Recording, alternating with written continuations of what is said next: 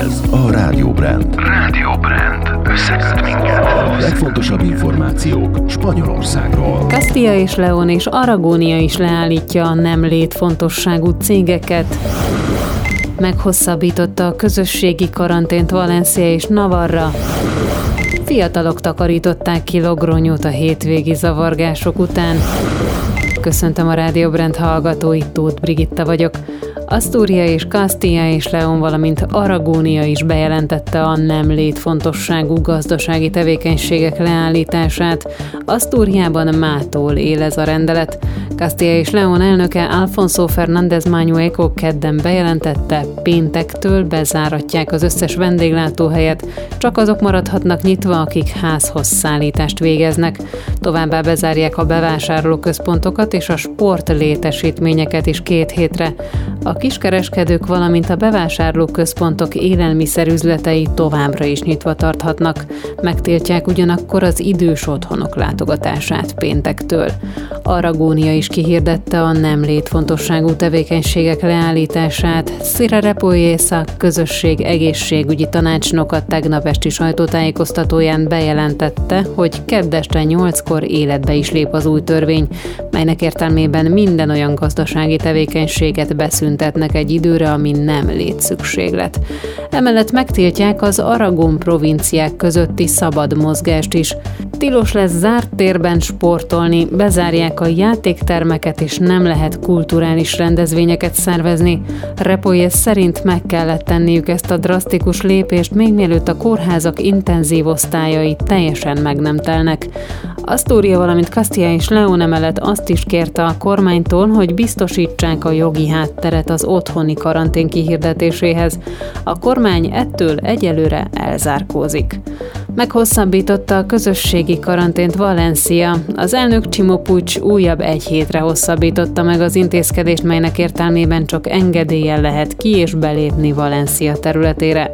Valencia három tartománya, Alicante, Castellón és Valencia között ugyanakkor továbbra is szabad az átjárás. Navarra zárva tartja a bárokat és éttermeket. A régió kormánya egyelőre nem tervez házi karantént, ugyanakkor a vendéglátóhelyek korlátozása mellett két hétre meghosszabbítja a közösség lezárását is, csak úgy, mint Valencia. Ez azt jelenti, hogy Navarrába is csak igazolással lehet belépni, illetve ugyanez vonatkozik a kijárásra is.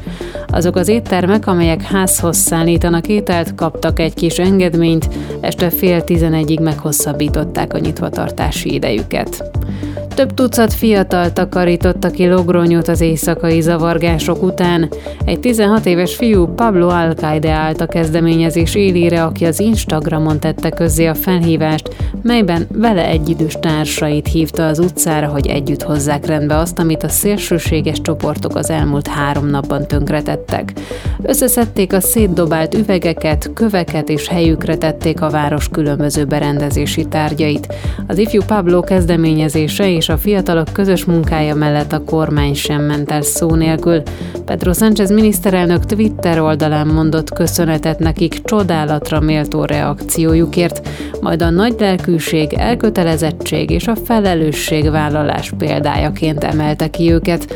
A hírek végén időjárás jelentés.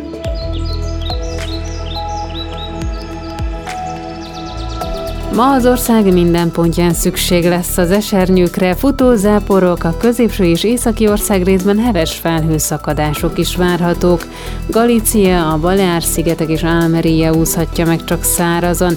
A hidegfront miatt alaposan visszaesik a hőmérséklet, 7-22 fok között lesznek a maximumok, Szóriában, illetve Madrid környékén lesz a leghűvösebb.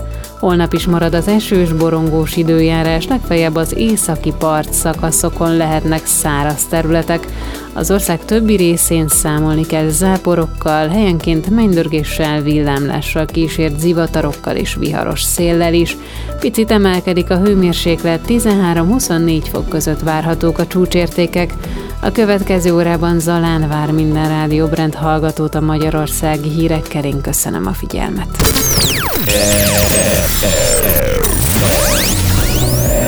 Ez a Rádió Brand.